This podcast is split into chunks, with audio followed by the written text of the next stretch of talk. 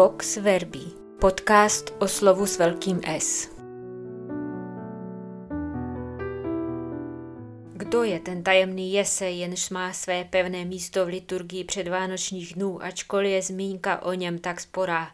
Jese je betlémský pastevec, majitel stát a otec celého šiku urostlých synů, takže se i moudrému Samuelovi zatočila hlava, když měl z nich vybrat budoucího krále nad Izraelem.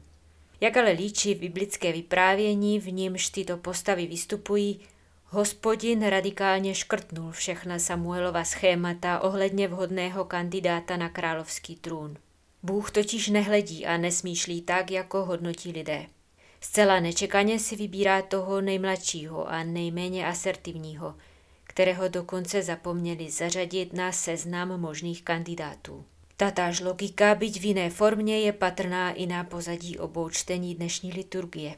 Bůh si pro své plány vybírá zrovna ty, jejichž účast na uskutečňování jeho záměrů je z lidského hlediska zhola nemožná. V prvním čtení je o nemožnost dokonale postaráno neplodností Manoachovy manželky.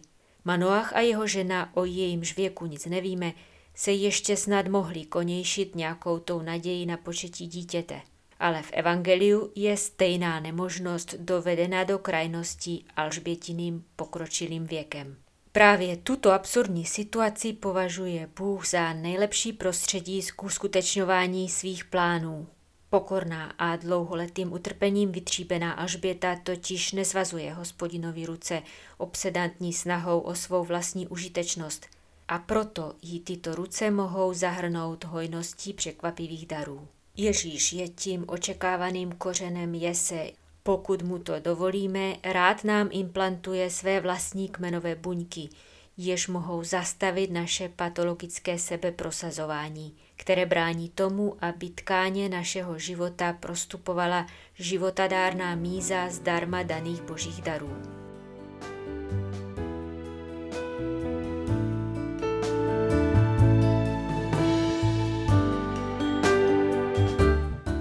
Vox Verbi z nakladatelství Paulínky.